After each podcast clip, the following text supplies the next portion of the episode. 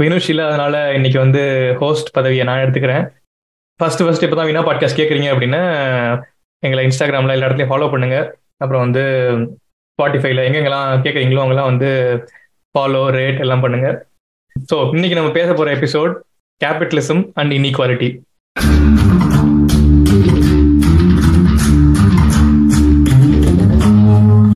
so இதை பேசுறதுக்கு நம்ம ஃப்ரெண்ட் ராஜ்கிரண் இன்வைட் பண்ணியிருக்கோம் இன்னைக்கு. ஆல்ரெடி நம்ம கூட ஒரு ரெண்டு எபிசோட் பேசியிருக்காங்க. ஸோ எங்களுக்கு ரொம்ப பிடிச்ச எபிசோட்ஸ் ஆல்சோ லிசனர்ஸ் கிட்ட வந்து ரொம்ப நல்ல ஃபீட்பேக் வந்து இந்த episode so we are glad to have him back welcome Rajkiran bro வணக்கம் நவீன். எப்படி இருக்கீங்க? Super super thanks for joining again எங்க கூட. அதான் ஆஸ் யூஷுவல் சொல்றதுதான். என்ன கூப்பிட்டா நான் உடனே ஓடி வந்துருவேன். எனக்கு தான் பெருமை இங்க வருது நன்றி நன்றி. ஸோ அதான் இன்னைக்கு வந்து டாபிக் கொஞ்சம் எப்படி சொல்றது கிரிட்டிக்கலான டாபிக்ங்கிறதுனால ஸோ கொஞ்சம் விவரம் தெரிஞ்சவங்களை வச்சு பேசலாம் அப்படின்னு சொல்லிட்டு தான் உங்களை கூப்பிட்டுருக்கோம். ஐயோ. ஸோ சொன்ன மாதிரி இன்னைக்கு டாபிக் வந்து கேபிட்டலிசம் அண்ட் இன்இக்வாலிட்டி இந்த எபிசோட்ல கேபிட்டலிசம்ங்கிற சிஸ்டம் எப்படி இன்இக்வாலிட்டிஸை அதிகப்படுத்துது இல்லை தக்க வச்சுக்குது அது வந்து குறையாம பார்த்துக்குது அப்படிங்கிறத பேசுவோம். ஃபார் எக்ஸாம்பிள் டீட்டெயில்டாக வந்து கேஸ்ட் ஹைரார்கி கேஸ்ட் இன்இக்வாலிட்டி எப்படி வந்து அப்படியே இன்க்ரீஸ் பண்ணுது. அப்புறம் ஜெண்டர் ரேஸ் அப்படிங்கிற மாதிரி டிஃப்ரெண்ட் ஆஸ்பெக்ட்ஸ் இதை வந்து கவர் பண்ண பார்க்கலாம். இதை எப்படி ஸ்டார்ட் பண்ணணும் அப்படின்னு நினச்சேன் அப்படின்னா நம்ம வந்து யாரை கேட்டாலும் நம்ம எல்லாருமே வந்து மிடில் கிளாஸ் அப்படின்னு ஒரு தாட் இருக்கும்ல. How you face this if you are from Indian middle class you how face it நீங்கள் வந்து இந்த பேஸ்ட்டை வந்து நீங்கள் பிரிக்கி வந்து யூஸ் பண்ணியிருப்பீங்க கரைய போகிற சோப் மேலே இன்னொரு சோப் வச்சு இது பண்ணியிருப்பீங்க அப்படின்லாம் வந்து நிறைய மீம்ஸ்லாம் பார்த்துருப்போம். கிட்டத்தட்ட யாரை கேட்டாலுமே வந்து மிடில் கிளாஸ் வந்து ஐடென்டிஃபை பண்ணிக்கிறோம்ல. நீங்கள் எந்த ப்ராக்கெட்டில் இருக்கவங்களா இருந்தாலும் ஈவன் இந்த டாப் ரிச்சஸ்ட் ப்ராக்கெட்ல இருந்தாலுமே நீங்க என்னவா ஐடென்டிஃபை பண்ணிக்கிறீங்க அப்படின்னு கேட்டா நான் மிடில் கிளாஸ் அப்படின்னு சொல்றாங்க. இது ஏன் நடக்குது அப்படின்னு நீங்க நினைக்கிறீங்க? அதாவது இந்த மிடில் கிளாஸ்ன்றது வந்து ஒரு மாதிரி கம்ஃபர்டபுளான ஒரு பக்கெட்டா மக்கள் நினைக்கிறாங்கல்ல. அதாவது வந்துட்டு ரொம்ப பெனாத்திக்கிற மாதிரியும் இல்ல. அதாவது ரொம்ப பீத்திக்கிற மாதிரியும் இல்ல. அதே சமயம் வந்துட்டு ரொம்ப கஷ்டப்படுறோம் அப்படின்ற மாதிரியும் அதெல்லாம் பார்த்தாலே தெரியுது நீ கஷ்டப்படல அப்படின்ட்டு. அப்படின்றதுனால அந்த மிடில் கிளாஸ்ன்ற டேர்ம் வந்து ரொம்ப ஒரு அட்ராக்டிவான ஒரு டேர்மா from a personal point of view feel பண்றாங்கன்னு நினைப்பேன் ஃபினான்ஸ் மினிஸ்டருமே வந்து மிடில் கிளாஸ் தான் ஐடென்டிஃபை பண்றாங்களாமே? அவங்க பல விஷயமா ஐடென்டிஃபை பண்ணுவாங்க. அவங்க பைத்தியமா கூட ஐடென்டிஃபை பண்ணிக்குவாங்க. என்னங்க டைரக்ட் அட்டாக்லாம் பண்றீங்க? வினா பாட்காஸ்ட் பொறுப்பு இல்லைங்க இதுக்கு. வேணாம் கட் பண்ணிரும் இல்ல இல்ல சும்மா சொன்னேன். பரவாயில்ல இருக்கட்டும். இல்ல எம்பிக்கு வந்து minimum twenty seven lakhs per annum வந்து இன்கம் ஆமா. லைக் அபிஷியல் இன்கம் அவங்களே மிடில் கிளாஸ் ஐடென்டிஃபை பண்றாங்க. இதான் அதுக்கு என்ன காரணங்கிறதா நீங்க சொல்ல போறீங்க கரெக்டா சொல்லுங்க. அதாவது இப்போ நம்ம எவ்வளவு காசு சம்பாதிச்சாலும் நம்மளை விட ஒரு நூறு மடங்கு ஆயிரம் மடங்கு அதிகமா காசு வச்சிருக்கிற யாரோ ஒருத்தரை வந்துட்டு நம்மளால ஒரு எக்ஸாம்பிளா எடுக்க முடியுது. இப்போ என்னவா இருந்தாலும் அட் எண்ட் ஆஃப் டே ஒரு அதானியோ ஒரு அம்பானியோ கூட நம்ம வந்துட்டு ஒரு டாடா பிர்லா இவங்க எல்லாம் வந்து கோடான கோடி வச்சிருக்கிறதுனால நம்ம எவ்வளவு காசு வச்சிருந்தாலும் அவங்கள கம்பேர் பண்ணும்போது கம்மியா தான் வச்சிருக்கோம். அதனால வந்து நம்ம வந்து மிடில் கிளாஸ் அப்படின்ற மாதிரி ஒரு ஒரு பிம்பம் ஒண்ணு இருக்குது. ஸோ அது ஏன் இருக்குன்னு நம்ம அதை கொஞ்சம் லைட்டா அப்படி பார்க்கும்போது தான் அந்த ஏன் எல்லாரும் மிடில் கிளாஸ் ஐடென்டிஃபை பண்றாங்க? ஏன் அது ஒரு கம்ஃபர்டபுளான ஒரு இடமா இருக்கு போய் உட்கார்றதுக்கு அப்படின்றத புரிஞ்சுக்க முடியும்னு நினைக்கிறேன். ஆமா. நம்ம சொன்னோம்ல ஐம்பது பர்சன்ட் பீப்புள் வந்து ஐடென்டிஃபை தம் செல்ஃப் மிடில் கிளாஸ் ஆனா வந்து ரிப்போர்ட் சேஸ் டூ பர்சன்ட் தான் ஆக்சுவலி மிடில் கிளாஸ் அப்படின்னு சொல்றாங்க. அதான் ஐ திங்க் அந்த ரிப்போர்ட் வந்து மிடில் கிளாஸுக்கும் மிடில் இன்கமுக்கும் ஒரு டிஃபரன்சியேஷன் கொடுக்குது அப்படின்னு நினைக்கிறேன். அதாவது அந்த டூ பர்சன்ட் வந்து அந்த மிடில் இன்கம் அப்படின்ற கேட்டகரியில வராங்க. அப்படின்னா என்ன அவங்க சொல்ல வராங்க அப்படின்னு நான் நினைக்கிறேன்னா ஒன்னா ரொம்ப கம்மியா ஏர்ன் பண்றவங்க இருக்காங்க. இல்லைன்னா ரொம்ப அதிகமா ஏர்ன் பண்றவங்க இருக்காங்க. ஸோ மிடில் இன்கம் அப்படின்னு சொல்லும் போது வந்துட்டு அவங்க மீடியன் இன்கம் அப்படின்றத வந்துட்டு அவங்க பேசல. மீடியம் அப்படின்றது நம்ம என்ன சொல்றோம்? ஒரு பத்து நம்பர் இருக்கு அப்படின்னா அதுக்குள்ள நடுவுக்கு இருக்கிற நம்பர் எது? ஒண்ணுல இருந்து பத்து இருக்கு அப்படின்னா நம்ம அஞ்சு ஆறு தான் வந்து நடுவுல இருக்கு அப்படின்னு நம்ம சொல்லுவோம்ல. அந்த மாதிரி வந்துட்டு இப்போ ஒருத்தன் வந்து ஒரு மாசத்துக்கு பத்தாயிரம் ரூபாய் சம்பாதிக்கிறான். இன்னொருத்தன் வந்து நூறு கோடி சம்பாதிக்கிறான் அப்படின்னா வந்து அதுல மிடில் இன்கம் அப்படின்றது ஒரு பத்து லட்சம் இல்ல அந்த ஒரு கோடி அந்த ரேஞ்சில வந்து ஓகே ஓகே. ஸோ அந்த மிடில் இன்கம்ல இந்த ரெண்டு பர்சன்ட் தான் இருக்காங்க. ஆனா அவங்களும் வந்து அவங்க அவ்வளவு காசு வச்சிருந்தா கூட அவங்கள அவங்க வந்து மிடில் கிளாஸ் அப்படின்னு தான் ஐடென்டிஃபை பண்ணிக்கிறாங்க. அதுக்கு ஏன் காரணம்? நம்ம எவ்வளவுக்கு வேணா காசு சம்பாதிக்கலாம். கரெக்டா நம்ம காசு சம்பாதிக்க சம்பாதிக்க வந்து அதுக்கு ஒரு எல்லையே கிடையாது. அது ஏன் அந்த ஒரு எல்லை இல்ல அப்படின்னா அந்த மாதிரி ஒரு எக்கனாமிக் சிஸ்டம் கரெக்ட் எப்படி லிங்க் பண்ணுங்க பாத்தீங்களா? ஆமா. கடைசியில நம்ம நம்மள எவ்வளவு சம்பாதிக்க ஒரு சிஸ்டம் விடுதோ அவ்வளவு நம்ம சம்பாதிப்போம். கரெக்டா ஏன்னா வந்துட்டு நம்ம எவ்வளவு சம்பாதிக்கிறோம் அப்படிங்கிறது நம்மளோட லைஃப் குவாலிட்டியை வந்துட்டு மாத்துது. அதை வந்துட்டு பெட்டர் ஆக்குது. இப்போ நம்ம அதிக காசு வச்சிருந்தோம்னா நம்மளால அதிக பொருள் வாங்க முடியும் அப்படின்ற மாதிரி ஒரு சிஸ்டம்ல தான் நம்ம இருக்கோம். நம்மளோட குவாலிட்டி பெட்டரா இருக்கும்.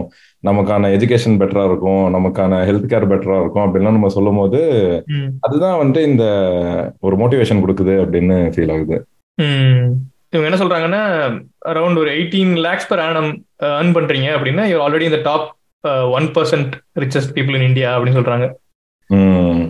ஆனா அந்த எயிட்டீன் லேக்ஸ் ஏர்ன் பண்ற யாராவது போய் கேட்டா அவங்க வந்துட்டு ஸ்கூல் ஃபீஸ் ஃபீஸ் பெட்ரோல் காசு அப்படி இப்படின்னு அவங்க ஒரு லிஸ்ட் போடுவாங்க. போட்டுட்டு கடைசியில என்கிட்ட வந்துட்டு காசே இல்லப்பா அப்படின்றாங்க ஆல்சோ மாசம் ஒரு இருபத்தஞ்சாயிரம் சம்பாதிக்கிறீங்க அப்படின்னாலே நீங்க வந்து டாப் டென் பர்சன்ட் இன்கம் ஏர்னர்ஸ்ல இருக்கீங்களாமா இந்தியாவில் so ninety percent of the people in India they earn less than இருபத்தஞ்சாயிரம் தான்.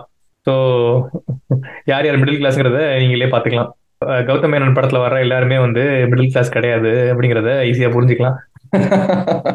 அப்புறம் முக்கியமாக இன்னொரு இன்ட்ரெஸ்டிங்கான விஷயம் என்ன அப்படின்னா டாப் ஒரு பர்சன்ட் பாப்புலேஷன் வந்து twenty two percent of national income வாங்குறாங்க.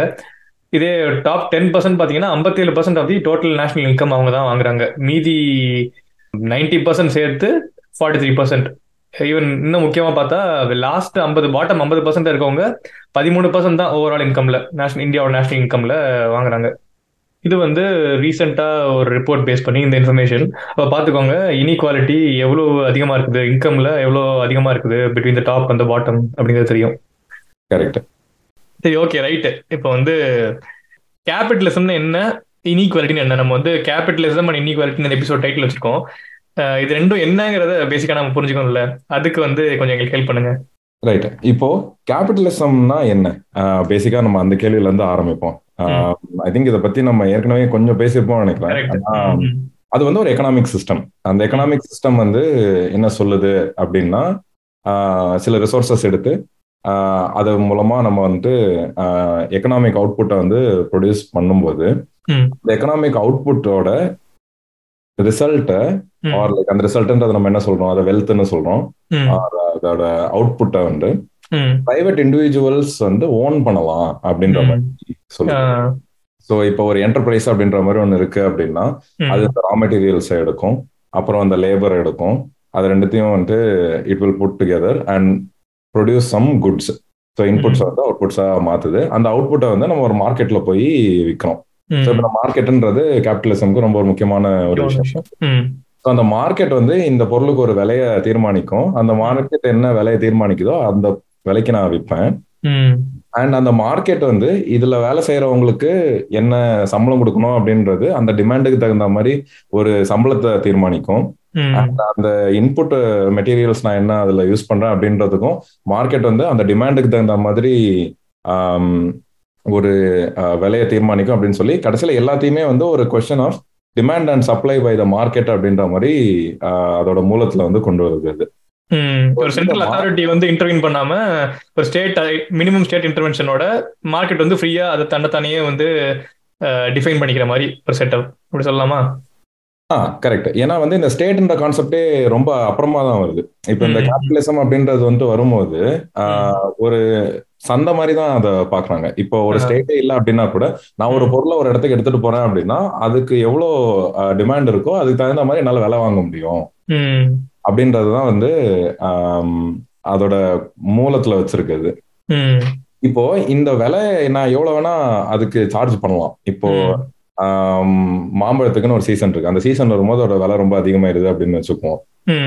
அப்போ அந்த இப்போ விலை நான் அதுக்கு ஒரு ஒரு கிலோவுக்கு வந்து நான் ஒரு முந்நூறு ரூபாய் அப்படின்னு சொல்லி நான் விற்கிறேன் அப்படின்னா அதோட முந்நூறு ரூபாய் நான் வாங்கி நான் யார்கிட்ட கொடுக்குறேன்? ஆர் லைக் அதை எப்படி நான் பங்கு பிரிக்கிறேன் அப்படின்றதுலதான் வந்துட்டு கேபிட்டலிசம் வந்து ரொம்ப மாறுது. இப்போ அது என்ன சொல்லுது? அந்த ஆப்பர்ச்சுனிட்டியை வந்து நான் ஐடென்டிஃபை பண்ணியிருக்கேன்.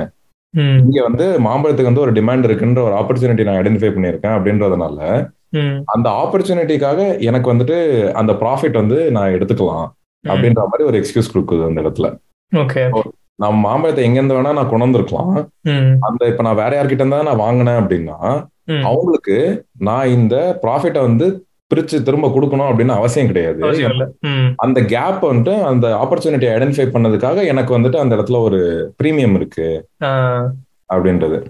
ஸோ இப்போ இதனால அது என்ன சொல்லுது அப்படின்னா அந்த ஆப்பர்ச்சுனிட்டி ஐடென்டிஃபை பண்ணி ஐடென்டிஃபை பண்ணி நான் இன்னும் அதை எக்ஸ்பிளாய்ட் பண்ண பண்ண எனக்கு வர காசு எல்லாத்தையும் அது என்னோட உழைப்பா நான் எடுத்துக்கலாம்.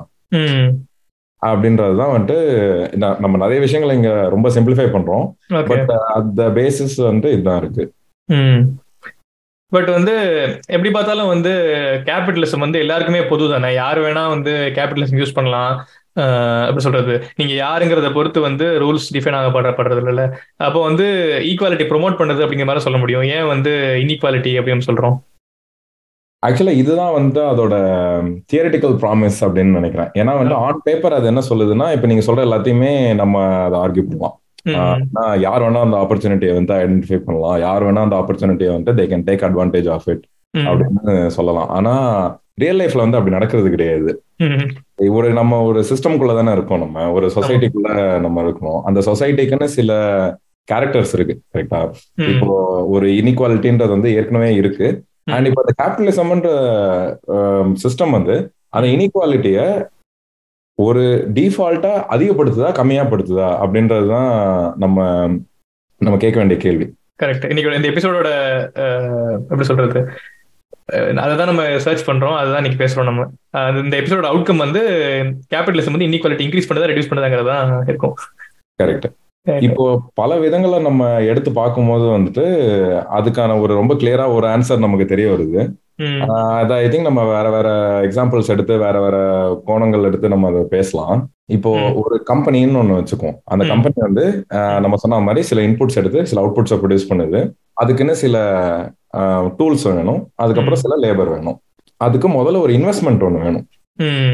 இப்போ அந்த டூல்ஸை வந்து ரெடி பண்றதுக்கு இல்லை ஒரு ஃபேக்டரி ரெடி பண்றதுக்கு இல்லை ஒரு கடை வைக்கிறதுக்கு இந்த மாதிரி வந்து ஒரு ஒரு இன்வெஸ்ட்மெண்ட் வந்து ஸ்டார்டிங்ல தேவைப்படுது. இப்போ இந்த இன்வெஸ்ட்மெண்ட் வந்து யாரால பண்ண முடியுதோ அவங்க தான் வந்துட்டு இந்த ப்ராஃபிட்டை அதிகமா வாங்குவாங்க. சோ இப்போ வந்துட்டு என்கிட்ட வெல்த் ஏற்கனவே இருக்கு அப்படின்னா ப்ராப்பர்ட்டி இருக்கு. ஆஹ் இப்போ என்கிட்ட ஒரு நிலம் இருக்கு. இப்ப அந்த நிலம் இருக்கும்போது என்னால என்ன பண்ண முடியுது? அந்த நிலத்து மேல ஒரு கடையை கட்டி அந்த நிலத்தையே மேபி நான் வந்துட்டு மார்க்கேஜ் கூட வச்சு என்னால அதுக்கு ஒரு லோன் வாங்க முடியும். வாங்கி இப்ப நான் அந்த கடையை கட்டிடுறேன். அந்த கடையை கட்டினா என்னால வியாபாரம் பண்ண முடியும். இப்ப நான் சில பேர் அங்க வந்து வேலைக்கு வைப்பேன். அந்த வேலைக்கு வைக்கிறவங்க தான் வந்துட்டு ஆக்சுவலா பொருளை விற்பாங்க. ஆனா அந்த பொருளை விற்கிறவங்களுக்கு வந்துட்டு சம்பளம் தான் கிடைக்குமே தவிர லாபம் எல்லாமே எனக்கு தான் கிடைக்கும். கரெக்ட் ஸோ இப்போ இது மூலமா என்ன நடக்குது அப்படின்னா யாருக்கிட்ட வந்து வெல்த் இருக்கோ யாருக்கிட்ட வந்துட்டு ஏற்கனவே அந்த ஒரு ஆன்சஸ்ட்ரல் ப்ராப்பர்ட்டியோ இல்லை வந்து அவங்க சொத்து வச்சிருக்காங்களோ அவங்களுக்கு வந்து ஒரு ஹெட் ஸ்டார்ட் மாதிரி ஒன்று கிடைக்குது. அவங்களுக்கு ஒரு பெரிய அட்வான்டேஜ் இருக்கு. இப்போ நம்ம இந்தியன் கான்டெக்ட்ல என்ன ஆகுது அப்படின்னா நம்ம ஜாதியும் லேண்ட் ஓனர்ஷிப்பும் எப்பவுமே கை போகும். ஸோ மேல் சாதின்னு சொல்லப்படுறவங்க வந்துட்டு ஜென்ரலா லேண்ட் ஓன் பண்ணிட்டு இருப்பாங்க அண்ட் கீழ் சாதின்னு சொல்லப்படுறவங்கள்ட்ட வந்து ஜென்ரலா லேண்ட் இருக்காது. அவங்க வந்துட்டு சம்பளத்துக்கு வேலை செய்யறவங்களா இருப்பாங்க. இல்ல கூலிக்கு வேலை செய்யறவங்களா இருப்பாங்க. அதனாலயே வந்து என்ன ஆகுதுன்னா இந்த கேபிட்டலிசம்ன்ற சிஸ்டம் வந்து யாருக்கிட்ட வெல்த் இருக்கோ அவங்கள வந்துட்டு இன்னுமுமே ரிவார்ட் பண்ணுது. கரெக்ட் லாபத்தை எல்லாத்தையுமே நீ வச்சுக்கோ அப்படின்னு சொல்லி. இது வந்து ஒன் ஆஃப் த வேஸ் அந்த இனிக்வாலிட்டி வந்து இன்க்ரீஸ் ஆகுது. ஆக்சுவலா இன்னொரு முக்கியமான விஷயம் வந்து இந்த இன்ஹெரிட்டன்ஸ்ல எக்ஸிஸ்டிங் இந்த ப்ராப்பர்ட்டில வெல்த்ல ஆக்சுவலா அதுக்கு முன்னாடி வெல்த்னு என்னங்கிறத முதல்ல புரிஞ்சுக்கலாம். என்ன அதுவே நிறைய பேருக்கு டிஃப்ரெண்டா இருக்கும்னு நினைக்கிறேன். இன்கம் வேற வெல்த்ங்கிறது வேறங்கிறதையே புரிஞ்சுக்கணும்னு நினைக்கிறேன். ஏன்னா இன்கம்ங்கிறது மேபி நிறைய பேருக்கு ஒரே மாதிரி இருக்கலாம். இப்போ வந்து ஃபர்ஸ்ட் ஜெனரேஷன்ல இப்போ படிக்க ஆரம்பிச்சிருப்போம் நிறைய பேர். சில பேர் வந்து பல பல ஜெனரேஷன் படிச்சுட்டு இருப்பாங்க. மேபி பை சான்ஸ் ஒரே எஜுகேஷன் வாங்கி ஒரே இடத்துல வேலை பார்க்குறாங்க அப்படின்னா அவங்களோட இன்கம் ஒரே விதமா இருக்கலாம். ஆனா டிஃபரன்ஸ் எங்க வரும் அப்படின்னு அவங்களோட வெல்த்ல வெல்த்ங்கிறது என்ன அப்படின்னா லைக் என்னென்ன அசட்லாம் அவங்க அக்யூமுலேட் ஆயிருக்கு ஒவ்வொரு ஜென்ரேஷன் இப்போ வந்து அவங்ககிட்ட டிஃப்ரெண்ட் டைப்ஸ் ஆஃப் சேவிங்ஸ் இருக்கலாம். இல்ல எப்படி சொல்றது கோல்டு இருக்கலாம். லைக் ப்ராப்பர்ட்டி ரியல் எஸ்டேட் இது எல்லாமே இருக்கலாம். ஸோ இது எல்லாமே வந்து கன்சிடர்ட் அஸ் வெல்த் இங்க முக்கியமா பார்க்க வேண்டியது என்ன விஷயம் அப்படின்னா இந்த வெல்த்ல ரேட் ஆஃப் ரிட்டர்ன் வந்து இது வந்து லைக் நார்மல் எக்கானமியோட க்ரோத் ரேட்டோட அதிகமா இருக்கும். இது வந்து எப்படி வந்து இந்த டிஃபரன்ஸ் இன்க்ரீஸ் பண்ணுது அப்படின்னு கொஞ்சம் சொல்லுங்க ப்ரோ அதான் நீங்க சொன்னது ரொம்ப கரெக்ட் என்னன்னா வெல்த்ன்றத வந்து நம்ம எதுவுமே பண்ணாமையே அதோட வேல்யூ ஏறிட்டே போகும். கரெக்ட் அதான் யோசிச்சுட்டு இருந்தேன். அதான் சொல்ல வந்து நீங்க கரெக்டா சொல்லிட்டீங்க. இன்கம்ன்றது வந்துட்டு நம்ம அதை சும்மா வச்சிருந்தா அதோட வேல்யூ வந்து குறைஞ்சிக்கிட்டே போகும். இப்போ நான் வந்துட்டு ஒரு மாசத்துக்கு ஐம்பதாயிரம் ரூபாய் சம்பளம் வாங்குறேன் அப்படின்னா அந்த ஐம்பதாயிரம் ரூபாய் நான் வந்து எல்லா செலவு எல்லாம் போக என் கையில ஒரு பத்தாயிரம் ரூபாய் பாக்கி இருக்கு அப்படின்னா இந்த பத்தாயிரம் ரூபாயோட வேல்யூ இந்த மாசத்தோட அடுத்த மாசத்தோட வேல்யூ கம்மி. ஏன்னா பணம் வைக்கும் அப்படின்னு நம்ம சொல்றதா இன்ஃபிளேஷன் இன்ஃபிளேஷன் கரெக்ட் ஆனா இப்ப அந்த பத்தாயிரம் ரூபாயே வந்துட்டு ஒரு கோல்டாவோ இல்ல ஒரு. நிலத்தோட ஒரு பங்காவோ அந்த மாதிரி இருந்தது அப்படின்னா அதோட விலை வந்து நம்ம எதுவுமே பண்ணாமே அது ஏறிட்டே போகும். இப்போ இது எங்க இன்னும் பிரச்சனை அதிகமாகுது அப்படின்னா ம். இந்தியால வந்து இன்ஹெரிட்டன்ஸுக்கு வந்து டாக்ஸ் கிடையாது. சோ என்ன பிரச்சனை ஆகுது? இப்போ நான் இருக்கேன். நான் வந்துட்டு சம்பாதிக்கிறேன். இன்கம்ல தான் ஸ்டார்ட் பண்றோம். ஆனா நான் வந்து இந்த பத்தாயிரம் ரூபாய் மாசம் மாசம் நம்ம வச்சிருந்தத நான் வந்து கோல்டு வாங்குறேன்னு வச்சுக்கோம் ஏன்னா. இந்தியாவில் வந்துட்டு ஒரு பாப்புலர் ஃபார்ம் ஆஃப் இன்வெஸ்ட்மெண்ட் வந்து கோல்டு தான் ஸோ இப்போ அந்த கோல்டில் நான் போட்டு வைக்கிறேன். இப்போ வந்து நான் என்னோட காலம் முடிஞ்சதுக்கு அப்புறமா என்னோட குழந்தைங்களுக்கு வந்து நான் அதை எழுதி வச்சுட்டு போனேன் அப்படின்னா அவங்க அதுல வந்துட்டு டாக்ஸே கட்ட தேவையில்ல. ஆனா அதோட வேல்யூ மட்டும் இன்க்ரீஸ் ஆகிட்டே போகும். கரெக்ட் ஸோ இப்போ இந்த பெனிஃபிட் இப்போ நான் வந்து அவங்களுக்கு கொடுத்துட்டு போற பெனிஃபிட்டை வேற யாரோ ஒரு ஃபேமிலி அவங்க வந்து அந்த மாதிரி ஒரு ப்ரிவிலேஜ்ல இருந்து வரல அப்படின்னா அவங்க வந்து அப்ஜெக்டிவா எதுவுமே பண்ணாமே அந்த ஒரு டிஸ்அட்வான்டேஜை வந்து அவங்க அந்த அந்த இனிக்வாலிட்டி அங்க இருக்கு. அவங்களோட அந்த வெல்த் பிளஸ் அதோட ரிட்டர்ன் ஆன் அந்த அதோட ரேட் இப்போ வந்து இப்போ நான் ஒரு வெல்த் சேர்த்து வச்சிட்டு இருக்கேன் ஒரு முப்பது வருஷம் கழிச்சு நான் என்னோட பையனுக்கோ பொண்ணுக்கோ கொடுக்க போறேன் அப்படின்னா over the period of time இதோட வேல்யூ இன்க்ரீஸ் ஆயிட்டே இருக்கும். அந்த அதுக்கான டாக்ஸ் நம்ம கட்டுறது கிடையாது கரெக்டா ஸோ எல்லாமே இப்போ எப்படி சொல்றது? இன்க்ரீசஸ் டு இன்இக்வாலிட்டி ஆமா. இப்போ இன்னொன்னு என்ன பிரச்சனை அப்படின்னா இப்போ அந்த வெல்த் இருக்குல்ல இப்போ அந்த வெல்த் வந்து நம்ம ஒரு நிலம்னு வச்சுக்கோமே. இப்போ அந்த நிலத்துல வந்து நான் ஒரு கடை வைக்கிறேன். இப்போ அந்த கடையில இருந்து எனக்கு மாசம் ஒரு ஒரு லட்ச ரூபாய் வருதுன்னு வச்சுக்கோம் இப்போ வேற ஒருத்தர் வந்து அவங்கள்ட்ட அந்த நிலம் இல்ல ஏன்னா அவங்க பேரண்ட்ஸ் வந்து அவங்களுக்கு எழுதி வச்சுட்டு போல அப்படின்னு வச்சுக்கோம் அவங்க வந்து அந்த கடைக்கு வந்து ஒரு இடத்த ரெண்டுக்கு எடுக்கிறாங்க. இப்போ அந்த ரெண்டுக்கு எடுத்து அவங்க கடைக்கு வைக்கிறாங்க. இப்போ அவங்களுக்கும் வந்து அந்த கடையில வந்து ஒரு லட்ச ரூபாய் வருது அப்படின்னா இந்த ரெண்டு சுச்சுவேஷனும் ரெண்டு இப்போ நம்ம பார்க்கும்போது எப்படி இருக்கு? ரெண்டு கடை இருக்கு. ரெண்டு ம். கடையிலயும் சிமிலரான பொருட்கள் தான் விற்கிறாங்கன்னு வச்சுப்போம். ஒரே அளவு தான் பிசினஸ் நடக்குதுன்னு வச்சுப்போம். ரெண்டு பேரும் ஒரு லட்ச ரூபாய் சம்பாதிக்கிறாங்க. ஆனா ஃபர்ஸ்ட் கேஸ்ல இருக்கிறவங்களுக்கு வந்து அந்த நிலமும் அதோட வேல்யூ இன்க்ரீஸ் ஆயிட்டே போகுது. ஆமா. அவங்களுக்கு எந்த லைபிலிட்டியும் இல்லை. அதனால வந்துட்டு அந்த ஒரு லட்ச ரூபாய் அவங்க சம்பாதிக்கிறாங்க அப்படின்னா என்னெல்லாம் அவங்களுக்கு எக்ஸ்பென்சஸ் இருக்கோ அதெல்லாம் போக பாக்கி இருக்கிற காசு எல்லாமே வந்துட்டு அவங்க கையில தான் இருக்க போகுது. ஆமா கரெக்ட் இப்போ இந்த செகண்ட் கடைக்கும் ஃபர்ஸ்ட் கடைக்கு இருக்கிற எக்ஸ்பென்சஸ் எல்லாமே இருக்கும். ஆனா அவங்களுக்கு வந்து அந்த நிலத்தோட அப்ரிசியேஷனும் இருக்காது. வேல்யூ அப்ரிசியேஷனும் இருக்காது. அவங்க வந்து அந்த அதுக்கு ரெண்ட் வேற கட்டணும். கரெக்ட் பாதி நேரம் வந்து அந்த முத கடை வச்சிருக்கிறவங்களுக்கு தான் அவங்க ரெண்ட் கொடுப்பாங்க. அதான் கரெக்ட் அதனால அங்க வந்து ரொம்ப ஒரே மாதிரி இருக்கிற சுச்சுவேஷன்ஸ் கூட வந்து ஒரே மாதிரி கிடையாது. இன்ஃபேக்ட் வந்து எவ்வளோ கேபிட்டல் உங்கள்கிட்ட அதிகமாக இருக்கோ ஆல்சோ சோஷியல் கனெக்ஷன் சொல்லுவாங்கல்ல சோஷியல் கேபிட்டல் அதிகமாக இருக்கோ வந்து will be aware of more possibilities இப்போ வந்து மியூச்சுவல் ஃபண்ட் இப்போ லேண்ட் வந்து என்ன சொல்றது கிட்டத்தட்ட not a best way of best method of investing அப்படின்னு சொல்றாங்க கிட்டத்தட்ட. ஓகேவா ஸோ அதுக்கு ஆல்டர்னேட் மெத்தட் என்ன? பாண்ட்ஸாக இருக்கட்டும் மியூச்சுவல் ஃபண்ட்ஸாக இருக்கட்டும் இதெல்லாம் பண்ணணும் அப்படிங்கிறதுக்கான நாலேஜே வந்து அந்த சோஷியல் கேபிட்டல் தானே. இப்போ வந்து நான் வந்து ஆல்ரெடி ஃபியூ ஜெனரேஷன்ஸ் எங்க ஃபேமிலியில படிச்சிருக்காங்க அப்படின்னா இது எனக்கு கைட் பண்றதுக்கு ஆளுங்க இருப்பாங்க. ஸோ இங்கே தான் வந்து லைக் இந்த அதர் இன்டர்செக்ஷன்ஸ் கம் டு பிளேன்னு நினைக்கிறேன். இப்போ கேஸ்ட் ப்ரிவிலேஜ் எப்படி வந்து எஃபெக்ட் ஆகுங்கிறது இங்க இங்க லிங்க் ஆகும்னு நினைக்கிறேன் நான். கரெக்ட் அதாவது எப்பவுமே ஒரு விஷயம் சொல்லுவாங்க. இந்த இன்வெஸ்ட்மெண்ட்லாம் பண்ணும்போது வந்துட்டு வேல்யூ குறையும் போது அதை எடுக்கக்கூடாது அப்படின்றது. அந்த எடுக்கக்கூடாதுன்றது வந்து கொஞ்சம் கஷ்டம். ஏன்னா. இப்போ நம்ம எல்லாருமே அதை நோட் இருக்கும் வந்தப்போ வேல்யூ எல்லாம் பயங்கரமா இறங்கிட்டே போயிட்டு இருந்துச்சு. ஆனா அந்த கான்ஃபிடன்ஸ் வந்துட்டு நம்ம சர்க்கிள்ஸ்ல யாராவது ஒருத்தர் இருந்துச்சு அப்படின்னா அவங்க வந்து நமக்கு வேலிடேஷன் கொடுத்துட்டே இருப்பாங்க. உன்னோட வேல்யூ கம்மியா இருக்கு ஆனா எடுக்காத எடுக்காத அப்படின்னு. ஆனா அது இல்லாம ஃபர்ஸ்ட் டைம் இன்வெஸ்டரா இருக்கும்போது வந்துட்டு நான் போட்ட காசு நான் போட்டதோட ரொம்ப வேல்யூஷன் கம்மியாயிட்டே போகுது. எடுத்துடணுமோ அப்படின்ற அந்த இன்செக்யூரிட்டி வந்து ரொம்ப அதிகமா இருக்கும். கரெக்ட் அதே மீறி உங்களுக்கு வந்து இப்ப ரொம்ப வெல்த் இருக்கு அப்படின்னா நீங்க ஒரு சர்ப்ளஸ் தான் வந்து நீங்க இதுல இன்வெஸ்ட் பண்ணுவீங்க. ஆனா மோஸ்ட் ஆஃப் த பீப்புள் வந்து அவங்களோட லைக் மேஜர் சேவிங்ஸ் வந்து இன்வெஸ்ட் பண்றாங்க அப்படின்னா அவங்களுக்கு இன்னும் ரிஸ்கா இருக்கும். கரெக்டா அவங்களோட சர்ப்ளஸ்ல கொஞ்சம் குறையுது அப்படின்னா பிரச்சனை இல்லை. ஆனா வந்து என்னோட மொத்த சேவிங்ஸுமே வந்து பாதி ஆக போகுது அப்படின்னா பயந்து நான் எடுத்துருவேன்ல. இன்வெஸ்ட் ஆமா. அண்ட் இன்னொன்னு அந்த சர்ப்ளஸ் அதிகமாக அதிகமாக நம்ம மோர் ரிஸ்கியர் ஃபார்ம் ஆஃப் இன்வெஸ்ட்மெண்ட்டையும் ப்ரிஃபர் பண்ணுவோம். கரெக்ட் அதேதான். ஸோ இப்போ என்னோட மெயின் சேவிங்ஸே நான் வந்து இன்வெஸ்ட்மெண்ட்ல போட போறேன் அப்படின்னா நான் ரிஸ்க்கை குறைக்கணும்னு தான் பார்ப்பேன். அண்ட் ரிஸ்க்கும் ப்ராஃபிட்டும் ப்ராஃபிட் பர்சன்டேஜும் யூஸ்வலா லிங்க்டாக தான் இருக்கும். கரெக்ட் அதனால வந்துட்டு இதெல்லாம் நம்ம பேசிக்கா ஃபர்ஸ்ட் பாயிண்ட்டுக்கே திரும்ப எடுத்துட்டு போனோம் அப்படின்னா நம்ம எங்கேருந்து ஸ்டார்ட் பண்றோம் அப்படின்றது வந்துட்டு நம்ம ஜென்ரலா ஒரு காஸ்ட் ப்ரிவிலேஜ்ல வரும்போது இந்த கேபிட்டலிசம்ன்ற சிஸ்டம் வந்து நம்மள என்ன பண்ணுது? இன்னும் இன்னும் நமக்கு அட்வான்டேஜ் கொடுத்துட்டே போகுது. கரெக்ட் இன்னொரு முக்கியமான விஷயம் என்ன அப்படின்னா டாக்ஸேஷன் இருக்குல்ல இப்போ நீங்க வாங்குற இன்கம்க்கு வந்து உங்க சேலரிக்கு வந்து இன்கம் டேக்ஸ் கட்டுறீங்க. எவ்வளவு சேலரி உங்களுக்கு இன்க்ரீஸ் ஆகுதோ அதை பொறுத்து உங்களோட இன்கம் டேக்ஸ் இன்க்ரீஸ் ஆயிட்டே இருக்கும். ஆனா இந்த கேபிட்டலுக்கு வந்து அப்படி கிடையாது. கரெக்டா? அதனால இதுவுமே ஆட்ஸ் டு த இன்இக்வாலிட்டி ஆமா. இன்ஹெரிட்டன்ஸ் இன்ஹெரிட்டன்ஸ் டாக்ஸே இல்ல அப்படின்னு சொல்றீங்க நீங்க இந்தியால? இன்ஹெரிட்டன்ஸ் டாக்ஸ் கிடையாது பட் நம்மளோட ஓன் இதுக்கு டாக்ஸ் இருக்கு. அந்த லாங் டேர்ம் கேபிட்டல் கெயின்னு சொல்லுவாங்கல்ல. அதுக்கு வந்துட்டு டாக்ஸ் இருக்கு ஆனா அந்த டாக்ஸ் வந்து இன்கம் டாக்ஸை விட கம்மி. ஓகே ஓகே ஓகே ம். ஆல்சோ அதுலயுமே நிறைய லூப் ஹோல்ஸ் இருக்கும் அப்படிங்கிற மாதிரி சொல்லுவாங்க. ஆமா ஆமா. அது ஜென்ரலா இது பண்ணுவாங்க. ஒரு ரீஇன்வெஸ்ட்மெண்ட் ஸ்ட்ராட்டஜி மாதிரி பண்ணுவாங்க. ஏன்னா ஒரு ஒரு வருஷமும் ஒரு எக்ஸம்ஷன் இருக்கும். அந்த எக்ஸம்ஷனுக்கு கீழே மட்டுமே வித்ட்ரா பண்ற மாதிரி பண்ணுவாங்க.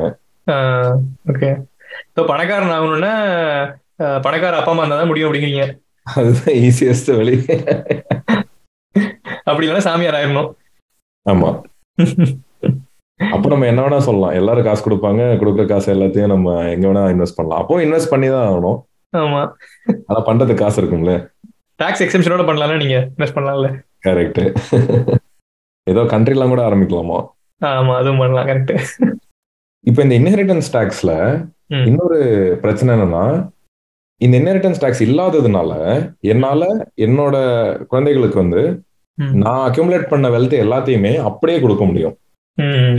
இப்போ அதை நான் கொடுத்துட்டதுனால அதை அவங்க ரிசீவ் பண்றவங்களும் எந்த விதமான பிரச்சனையும் இல்லாம அதை அப்படியே ரிசீவ் பண்ணிக்கிறாங்க. கரெக்டா இப்போ இந்த இடத்துல ஒரு டாக்ஸ்ன்றது ஒண்ணு இருந்துச்சு அப்படின்னா அந்த டாக்ஸை வந்து கவர்மெண்ட் எடுத்துக்கும். அந்த கவர்மெண்ட் வந்து சோஷியல் வெல்ஃபேர் ஸ்கீம்ஸ்ல அதை இன்வெஸ்ட் பண்ணலாம். அதன் மூலமா வந்து நமக்கு ஒரு ரீடிஸ்ட்ரிபியூஷன் மாதிரி ஒன்று நடக்கும்.